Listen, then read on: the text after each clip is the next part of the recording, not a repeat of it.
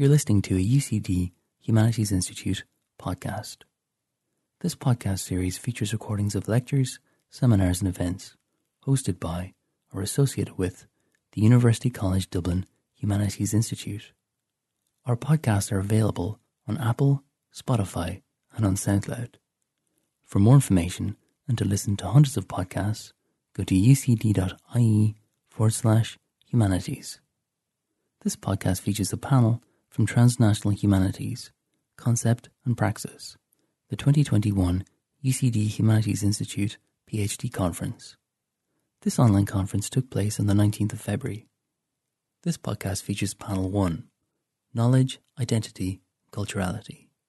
The speakers in this panel were Diana Ekora-Fana from the University of Fort Hare, who presented on how can intercultural philosophy contribute to social integration in a changing world? Mengchen Yue from University College Dublin presented on Translating Ancient Greek Texts in China, 1950s to 1960s, a transnational practice and the rebuilding of modern Chinese education system, and Claire Kelly from University College Dublin, who presented on I Write as Though I Am Telling the Story Orally, Jennifer Nansimbuga Makumbi, and the construction of an author as storyteller identity in the transnational literary market. The panel was chaired by Susan Mihalik from UCD was preceded by a welcome from University College Dublin Humanities Institute Director, Professor Anne Fuchs. I would like to begin by thanking uh, the organizing committee, Bianca, Mike, Kelly, and yourself, Zhengfeng. You have invested a lot of time in organizing uh, this conference, which is extremely topical and fits extremely well under the research strand of transnationalizing the humanities, which is one of our main research strands at the uh, UCD Humanities Institute. Just for everybody's interest, I, I, I really want to emphasize that the um, HI PhD uh, conference is an annual event organized completely by the uh, PhD students. We offer some administrative advice and support and financial support where it's needed, of course, but actually the theme and the conception comes from uh, the in-house residents.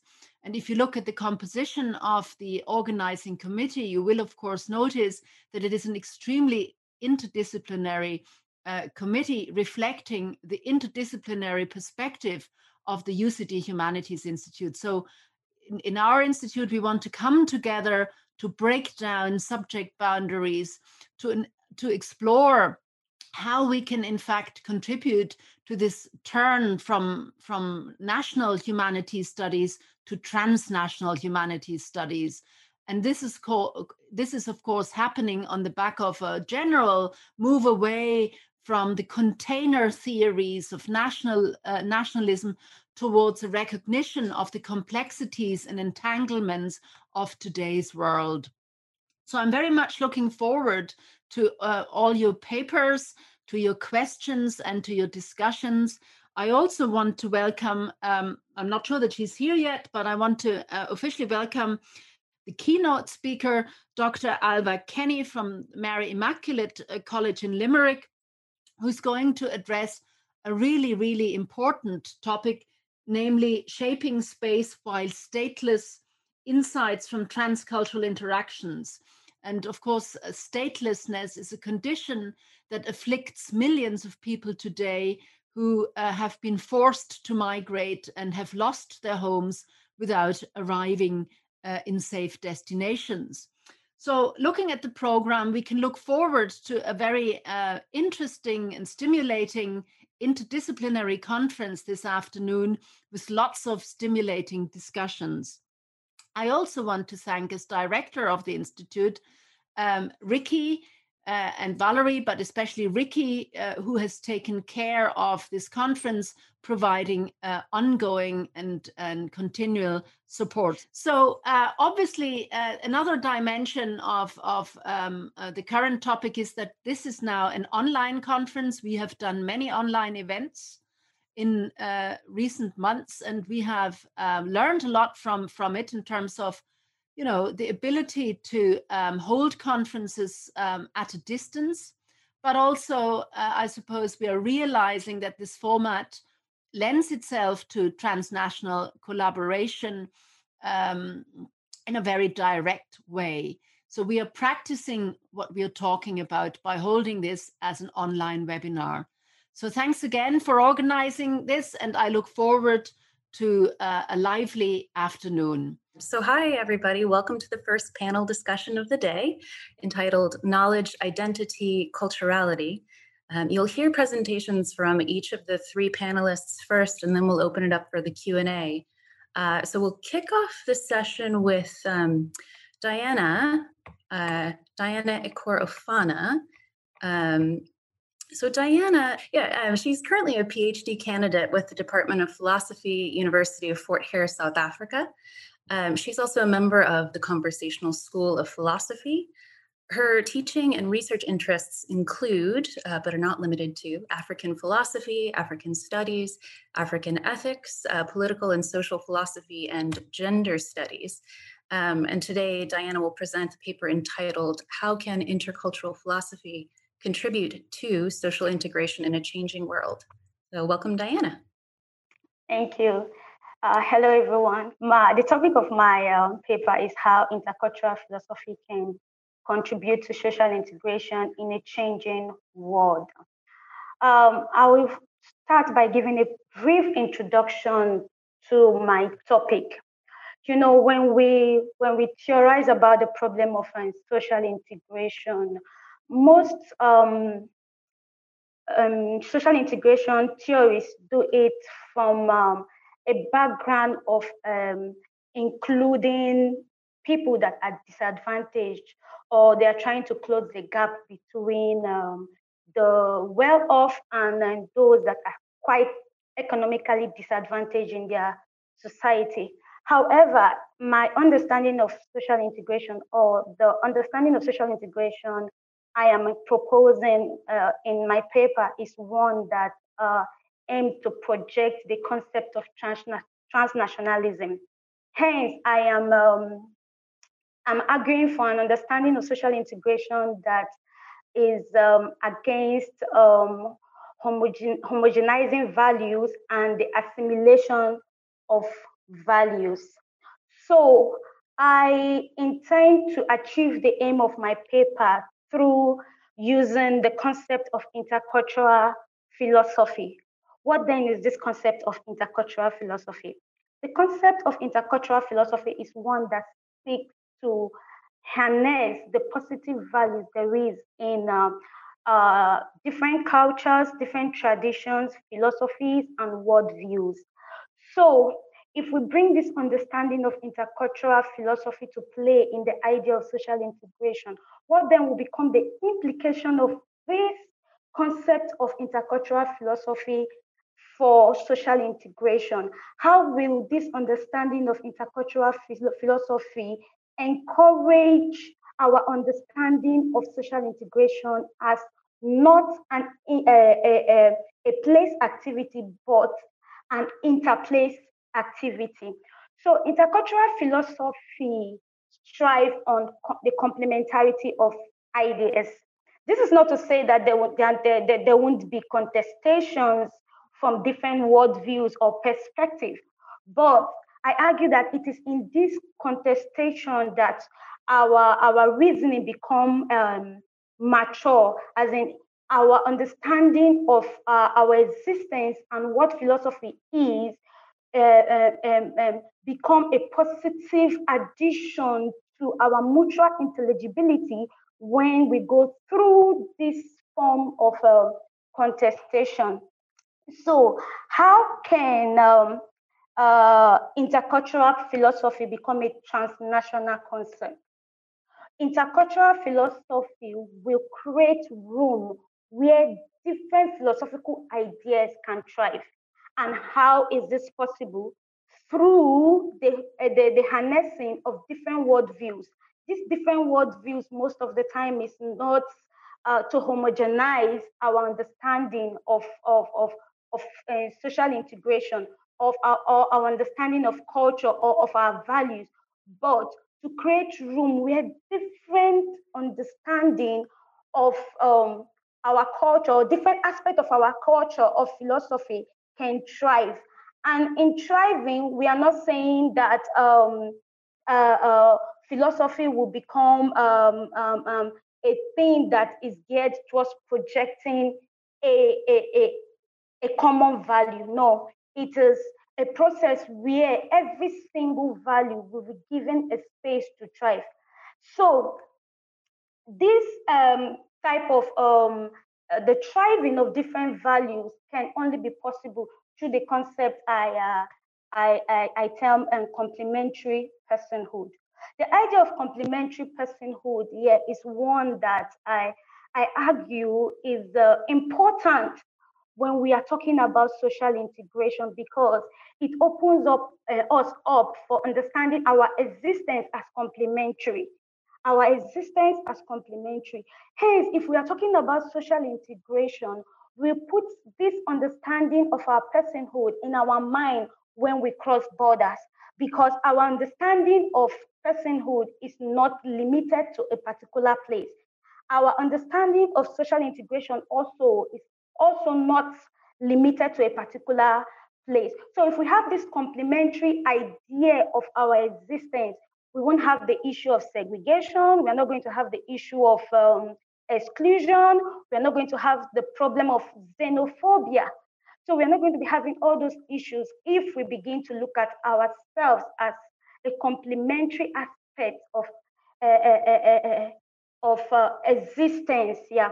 So when we bring this idea of complementary personhood to social integration, we have one more thing we have to do. It is not all about acknowledging the fact that we are complement in existence. No, we, something needs to be done. And what is that thing we must do for us to, to, to, to achieve social integration as a transnational, transnational project? It is complementary reflection this idea of complementary reflection opens gives us like it's a positive it becomes a positive holistic fall where we get to analyze this our our this new understanding of complementarity. And with complementary reflection it it helps us to like dispel our negative understanding of the other because we have this understanding of what we believe is uh maybe we have this understanding of somebody that does not look exactly like us, that's from a different society, different country, we tend to have a preconceived notion of what we think those people are. So with complementary reflection, it helps us to do away with our polarizing, conceited ideas of the other. And it also helps us to do away with the absolutizing of ourselves and standard as the the the the the the, the, the, the standard that um, every other culture must look up to. Hence, what I argue for is a change of mindset. And it's, it is in the change of mindset that we can begin our journey towards social integration from a transnational perspective. How do we change this mindset? Is for us to always evaluate and reevaluate our understanding of social integration. What is social integration? Are we trying to discuss or profile solutions to our society problems that we only limit our understanding of ourselves within a place, or we are trying to profile solutions to the, the, the problems of social integration that can help enrich philosophy as um, sorry that would help enrich uh, that will help rather create a mutual intelligibility of different worldviews that will also enrich philosophy as a human enterprise. So my argument is centered on the fact that social integration must transcend a context or a place. It must go beyond a place. Hence, it is important that social integration becomes an interplace activity. It is only when social integration becomes an interplace activity that we will say that we have begun our journey towards transnationalism. Thank you. All right, thanks, Diana. That was uh, was a great presentation. Thank you. And I see that um, we've got Mengchen uh, Yue's joined us. So I'm going to introduce her as our next speaker. Uh, Mengchen Yue, she's recently uh, received her PhD, so Dr. Mengchen, uh, from the School of Classics, University College Dublin in 2020. Um, her research interests involve ethnicity in ancient Greece and China, racism in classical antiquity, Greek historiography and rhetoric, and the reception of Greco-Roman world of the Greco-Roman world in China. Uh, she'll be presenting a paper entitled Translating Ancient Greek Texts in China, a Transnational Practice and the Rebuilding of Modern Chinese Educational Systems. So welcome, Meng Chen. Mm, hello, everyone. So my topic is as uh, thanks Susan for the introduction. And my topic is translating Ancient Greek texts in China. Uh, the like during the earlier period of the Republic. So in the art of translation, Liu Jingyu defines the idea of cross-cultural translation as a contact room. She notes that uh, uh, within this contact room, commonalities between the translators and translations occur, and different levels of negotiations are needed, different from uh, Liu Jingyu's impression of translation as a universal act and its commonalities. Lydia Liu, in her book Translingual Practice, researches translation in cross-cultural exchanges between China and the West, and emphasizes between um, emphasizes the incommensurability of Western and Chinese languages. She argues that translation is merely an attempt to establish hypothetical equivalence between guest and host languages.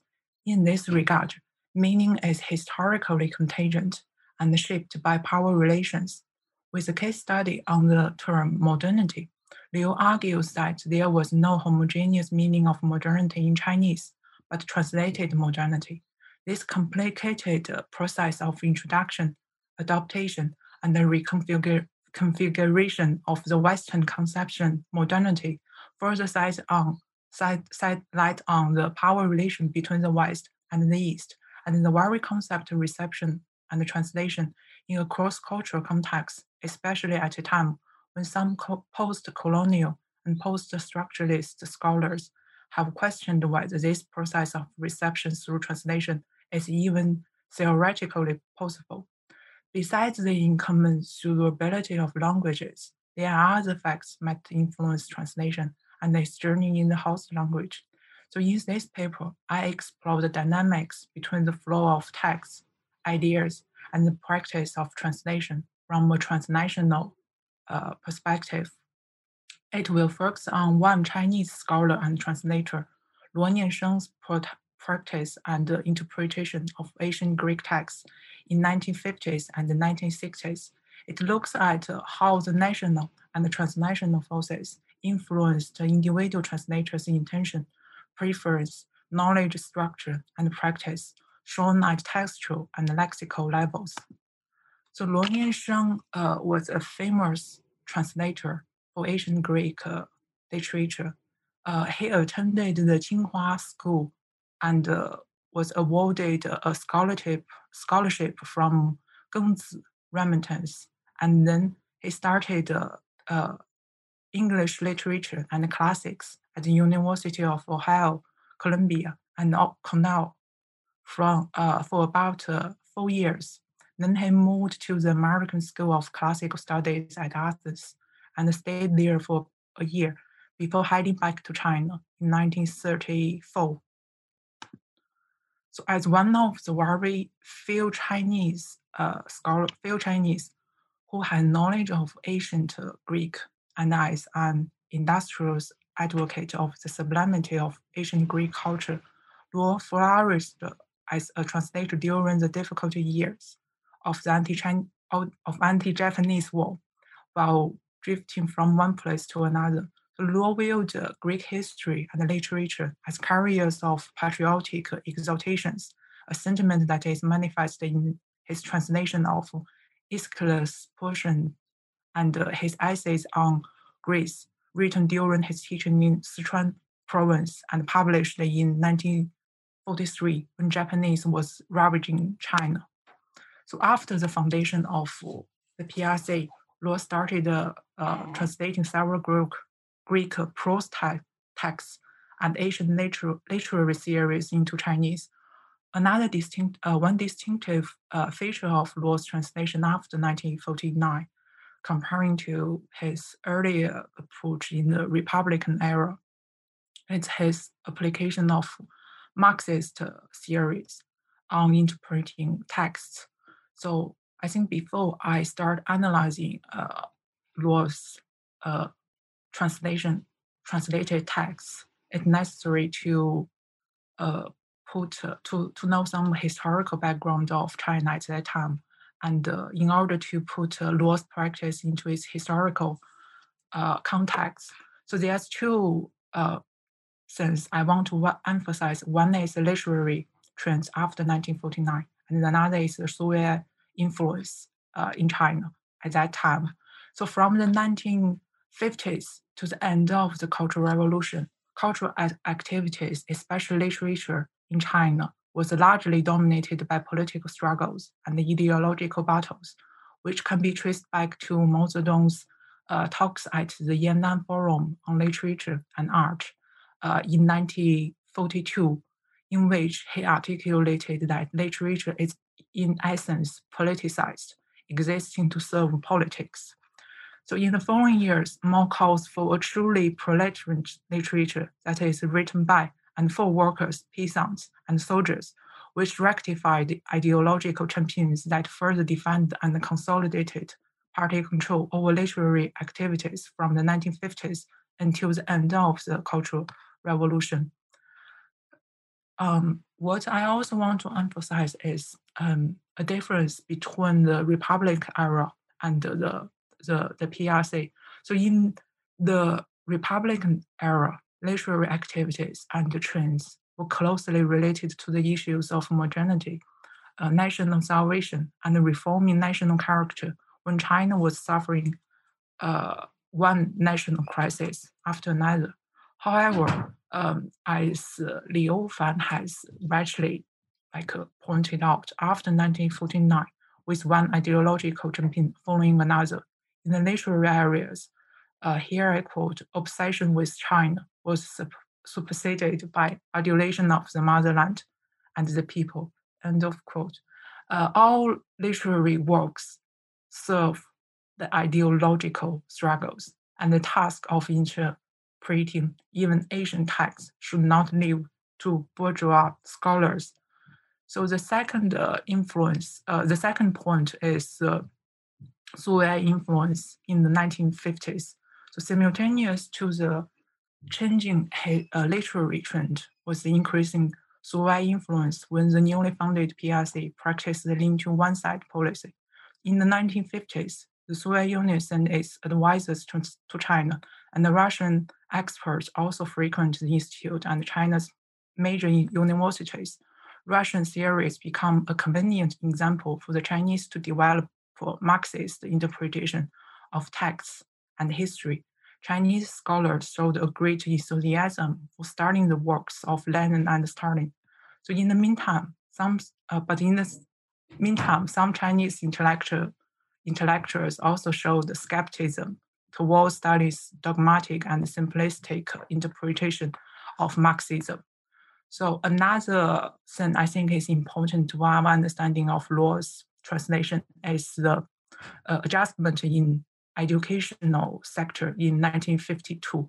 So at this time, the PRC started uh, for, uh, modifying its education and academic system based on the Soviet model through redistributing distributing resources and scholars and redividing the colleges and the schools. So around this same time, uh, Zhou Yang uh, wrote a letter to encourage Luo to research and translate classical Greek literature for the motherland and the people, and invited him to work at the newly founded Institute of Literary Studies in Beijing University. So I think here Zhou uh, might deserve a few more words. So Zhou played a crucial role in the debates over literary composition from the 1950, 1930s onward and represented as the party's cultural official for the endorsement for the orthodox of ideological control over literary activities and the intellectuals after the foundation of the PRC. Hmm. And during the 1950s and 1960s, Zhou acted as the co-leader for the literary movement and uh, ideological struggles and delivered several important speeches concerning literary, literature and art criticism. So after, it might be possible after Zhou's letter, Luo relocated to Beijing University. And uh, from 1956, he started to learn Russian in order to catch up with other countries' scholarship on classical literature. So here I come from uh, here, like I come back to Luo's translation and his Marxist interpretation of ancient Greek texts. So one example I gave here is Luo's Chinese version of Aristotle's rhetoric. He finished uh, uh, this translation in 1965, but published it in 1986 uh, because of the interruption of the Cultural Revolution. And in the translator's uh, introduction, Luo quotes Lenin's interpretation of Aristotle's metaphysics, who says uh, Lenin says that the most characteristic feature of the metaphysics is its embryonic exploration of dialectics. So Luo agrees with Lenin's comments and further comments on the dialectic features of the rhetoric.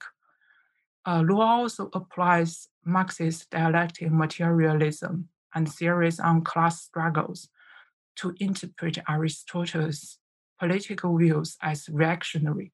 So he found Aristotle's reactionary attitude exemplified in his uh, Aristotle's elitist attack attack on.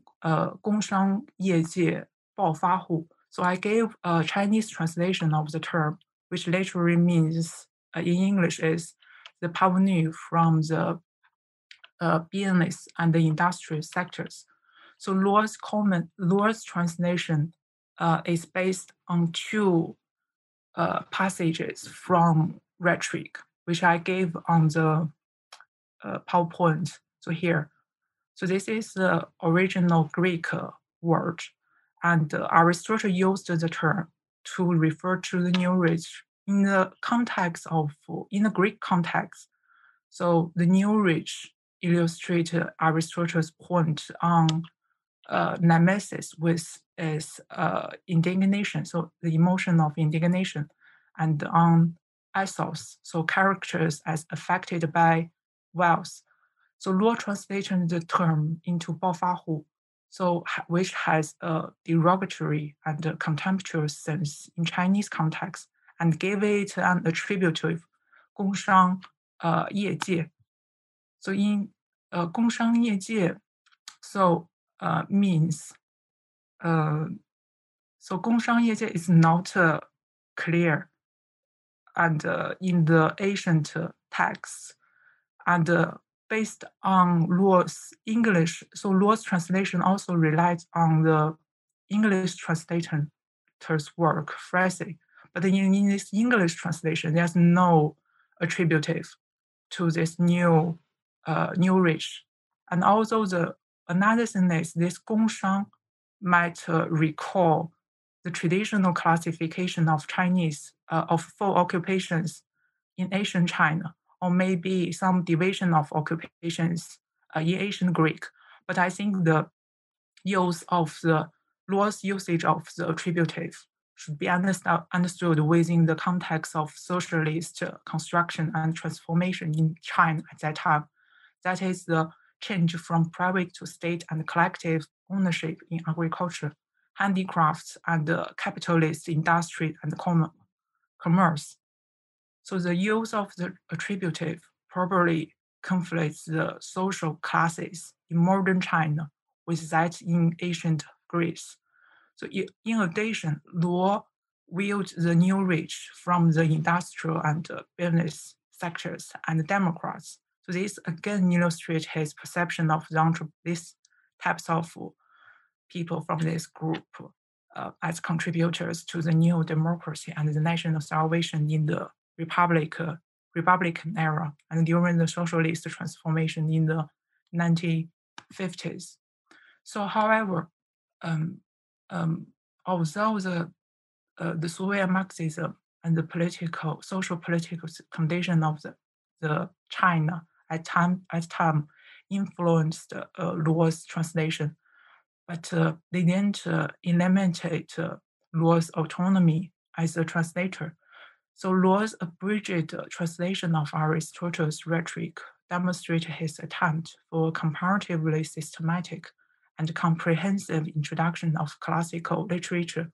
Another question um, I think maybe at rate uh, we can ask from Luo's practice is uh, translatability.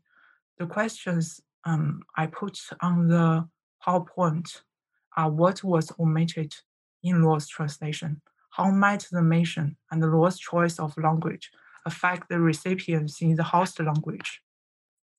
So I think on these questions, Luo's uh, you uh, like uh, the text surrounding the new reach also can like elucidate data these points. What uh, is on the this power this slide is uh, the Loeb English translation. Um, so the sentences you see in bold font are those that Luo translated. So only two sentences or three, almost three sentences that Luo translated. And the word and sentences in underline are some of the cre- crucial informations that Luo omitted, like all these terms. So this is all the terms that I think important to understand uh, Aristotle's uh, meaning, but Luo didn't translate. On this slide is Luo's Chinese translation and my back translation of Luo. So this can the length of Luo's translation can give you a sense of how uh, how many he omitted, and uh, maybe also what informations are missed in his translation. So what missed in Luo's translation are the sentences immediately before and after the new reach. These terms and sentences crucial to interpret Aristotle's meaning and the intention, as well as the significance of ancient Greek social values, such as kalos kagathos, New Guinea. These are the two terms that are closely associated with Athenian aristocratic and democratic values.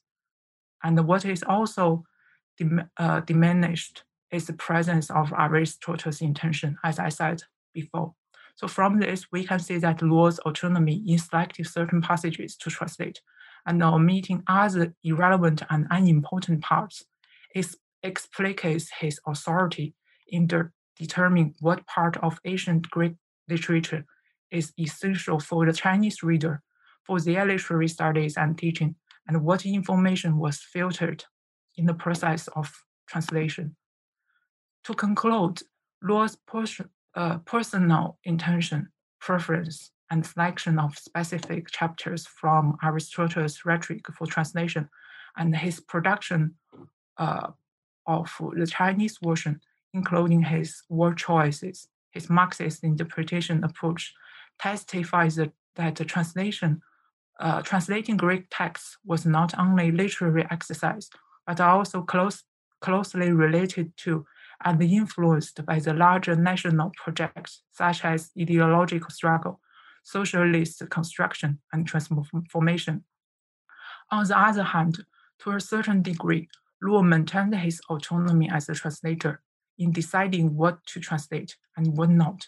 However, his abridged uh, translation for the Chinese reader also begs the question how should we do translation if the past is a foreign country and if there are perceptible differences between cultures and languages? So here I return to uh, the quotation I gave in the beginning and support the idea of thick translation proposed by Appiah. So that is following the original language meaning, but supplying with explanatory notes and annotations for the reader, and to locate the text in a rich cultural and linguistic context. So this is my uh, presentation. Thank you all for listening. And I especially want to thank the organization committee for inviting me to present here. Thanks and for support. Thanks. All right, we're going to move on to our final presenter for the session, uh, and that is Claire Kelly. So, Claire is a current PhD candidate at the School of English, Drama and Film here at UCD, University College Dublin. Um, her research interests, uh, her research examines the processes and implications of the transformation of oral tradition into a literary product. Um, and she is presenting uh, today. I write as though I am telling the story orally Jennifer Nansumbuga Makumbi, and the construction of an author as storyteller identity in the transnational literary market. Uh, welcome to Claire. Thanks for being here. Thank you. Thanks so much for the introduction. In her book, uh, The African Novel of Ideas, Jean Marie Jackson begins her analysis on Jennifer Nansumbuga Makumbi's novel Kintu with the statement that in African literary circles, Kintu's origins have become almost legendary. What Jackson is acknowledging in this sort of passing introductory comment is that Kintu is a story with a story, so that to speak about the book without acknowledging its associated narratives is somehow to neglect a key part of its presence. I would argue that Kintu and Makumbi herself are surrounded by not one, but a series of accompanying legends that are articulated and dispersed through paratext and that mutate as they move into different geographic contexts. In this paper, then, I wish to analyse this shifting paratextual space surrounding Kintu with particular reference to how Makumbi's identity as a storyteller author is articulated and interpreted in this transnational space. So Kintu is a multi-generational historical narrative set in Uganda between 1750 and 2004. It centres on the idea of an ancestral curse that was inflicted on the Kintu clan after Kintu Kidda who is a fictional, 18, fictional 18th century governor of Buddu province, uh, accidentally killed his adopted son. The novel depicts several of Kintu Kidda's modern day descendants and concludes with a chapter entitled Homecoming, in which members of the extended clan return to their ancestral village and attempt to extinguish the curse through ceremonial rituals. Uh, Kintu is the name of the first man on earth in the Ganda creation myth, and Ganda oral tradition is central to the novel. However, as well as drawing on Ganda myth and folklore as the source of inspiration for her writing, Makumbi is also engaged in a process of authorial self-conception, in which through paratext, she makes visible not just the artistic products of her engagement with oral tradition, but in fact her artistic practice as a storyteller author. For traditional oral storytellers, their craft takes place within specific settings and um, with established preparatory processes. For instance, in the opening of The First Woman, which is Makumbi's second novel, she depicts a storytelling session in a rural home in Buganda in the 1970s. It is just before bedtime and the members of the household are gathered for the evening's entertainment. Kirabo, the novel's protagonist, is eager to begin telling her story. However, custom dictates that she must wait for her audience to grant her permission. Finally, Kirabo's grandfather says, Kin, you are our eyes, and this utterance gives her permission to tell her tale.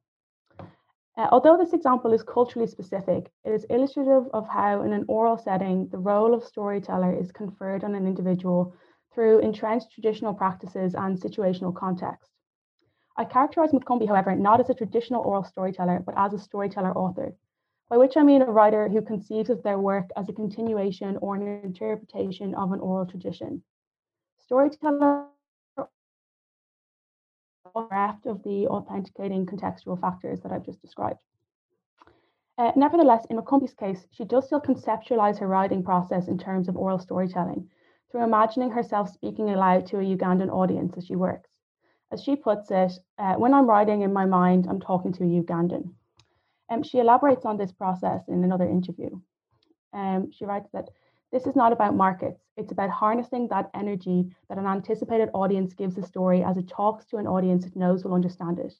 You have no idea what this energy means to an author like me. So while Makumbi does draw on an oral mode of narrative creation to direct her work, unlike oral storytellers, this is a hidden private practice. Um, in this context, then, there is a need for a self declaration of identity through paratext. To put it simply, in the absence of another authenticating mechanism, Makumbi comes to be recognized as a storyteller uh, by declaring herself one.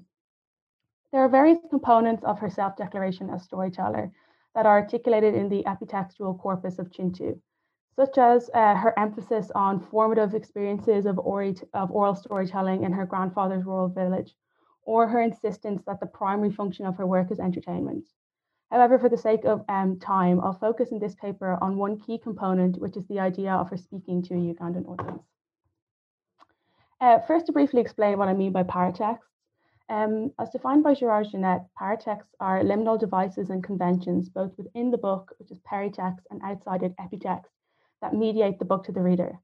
Examples of peritexts could be dedications, cover art, or acknowledgements, while examples of epitexts are interviews with the author or reviews of her, of her work. Paratexts then are strategic spaces, which are often mobilized by publishing houses and authors to market the text to potential readers, but they also have an ontological function, facilitating and defining a text's existence, or as Genette puts it, a text's presence in the world. In Makumbi's case, she is very consistent in how she speaks about her work. In a 2014 interview, she explains that I tell stories as if I am performing. I imagine that people are listening. And in her opening statement at the launch of the novel in Kampala around the same time, she says, While I wrote the novel, I imagined all my readers looking like you. These are some early articulations of the idea that Kintu is written or indeed performed for Ugandans. This sentiment gains momentum through repetition so that it comes to be stated as fact in the discussion of the novel. Kintu therefore exemplifies the paratextual process that Genette theorizes of how external textual material can come to define a text's presence in the world. Um, for several years after its publication, Kintu was not available to purchase outside of East Africa, and so the novel's early epitexts are primarily local creations. Uh, this changed in 2017 when Transit Books published a US edition of Kintu. This moment of publication, therefore, allows us to assess how the conception of Kintu as a text addressing Ugandans withstands the transnational, or more accurately, the transcontinental expansion of the novel's market. The Transit Books edition includes an introduction by the American critic Aaron Bady. Here, Bady strives to convey the cultural position of Makumbi and Kintu in Uganda to an American readership. He writes of Makumbi that it's hard to overstate what a rock star she is. A key component of this exposition is his reiteration of Makumbi's imagined audience. Addressing non Ugandan readers, he says, the main thing you need to know simply is that this novel is written for Ugandans. Bady then is someone who is attuned to this fact and understands that it is fundamental to the text's presence in the world. However, his efforts to reproduce the frame of Kintu's epitextual narratives for a US readership reveal the fraught process of marketing a storyteller author in an uneven global literary market. In a Twitter thread, which um, you can see on the left of the slide there, uh, Bady explains that uh, as an experienced bookseller, one of his aims for the introduction was to make money for Makumbi. He hoped to convince American readers, who in his experience uh, are often reluctant to read African literature, to buy and read the book in financially significant numbers. He is therefore faced uh, with the conflicting task of explaining to a US reader that while this book is not designed for them, they should still definitely buy it. In order to achieve this, his initial adamant assertion that Kintu was written for Ugandans is watered down in the concluding lines of the introduction to um, Kintu was written then for people for whom the name Kintu means something. Now you are one of those people. He therefore surreptitiously ushers the Western slash American reader into the audience at the last minute, suggesting that a few points of cultural context will, if admittedly not grant them front row seats, at least let them feel invited. However, in doing so, he necessarily grants himself the role of gatekeeper to the text, deciding and providing the information through which the reader becomes someone for whom the text was written. Um, this gatekeeping function is also spatially constructed as the reader of the Transit Books edition is prompted to enter the text through Bady's words. It is precisely this paratextual construction which presents Bady as the acceptable face of the novel, to use Makumbi's words, um, that made the introduction a subject of controversy amongst Makumbi's African fans.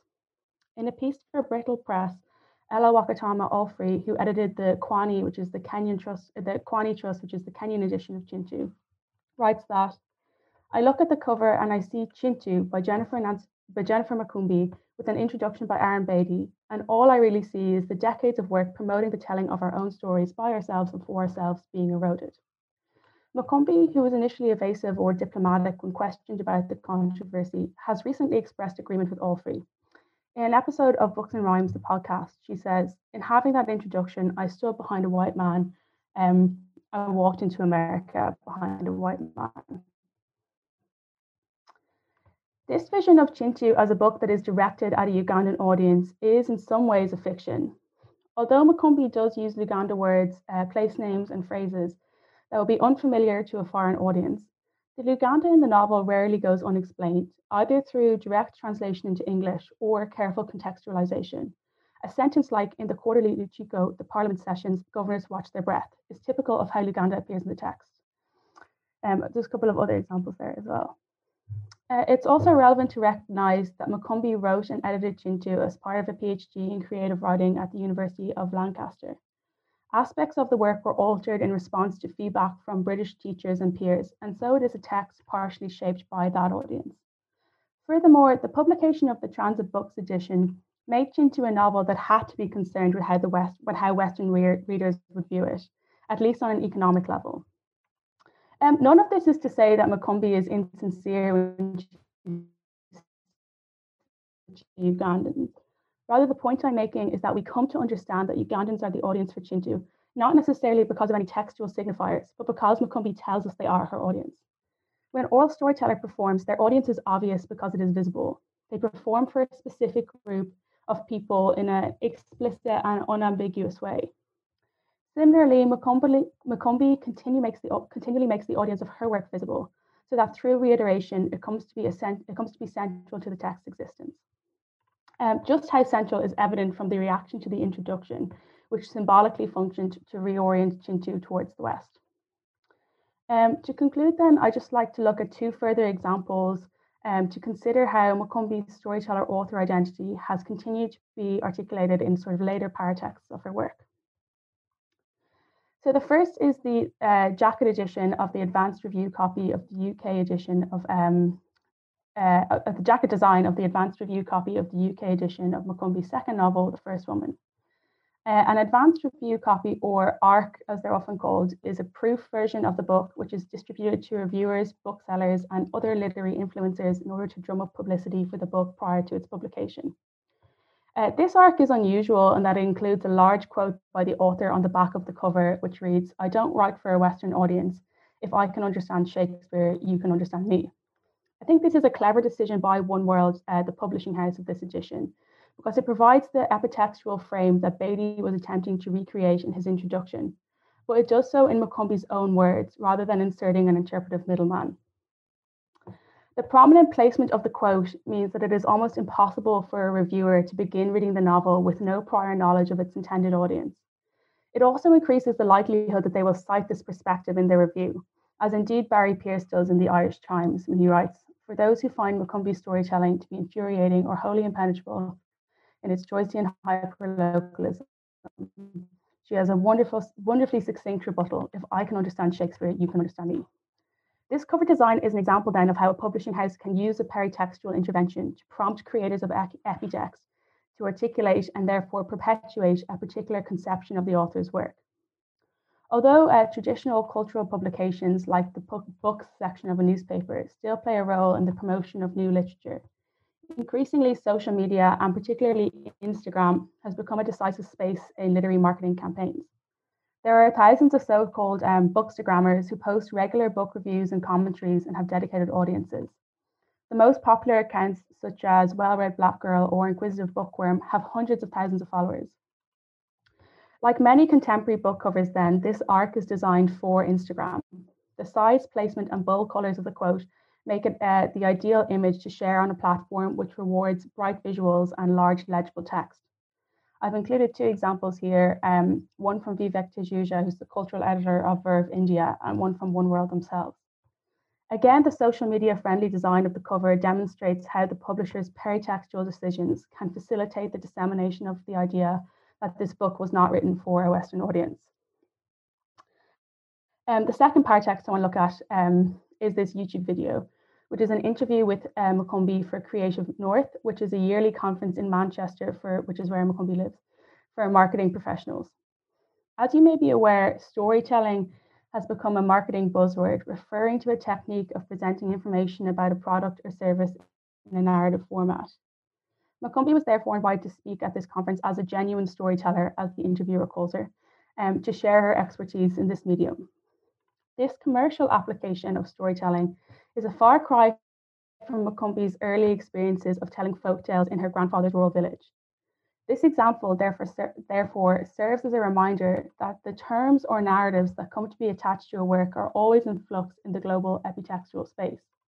No matter how consistently reiterated and carefully constructed an authorial identity is, it will inevitably, inevitably be reinterpreted or co opted as it moves transnationally and is refra- refracted through the local or specialized perspective of those that engage with it. Thanks. Thanks for listening to this UCD Humanities Institute podcast. Our podcasts are available on Apple, Spotify, and on SoundCloud. For more information and to listen to hundreds of podcasts, go to ucd.ie forward slash humanities.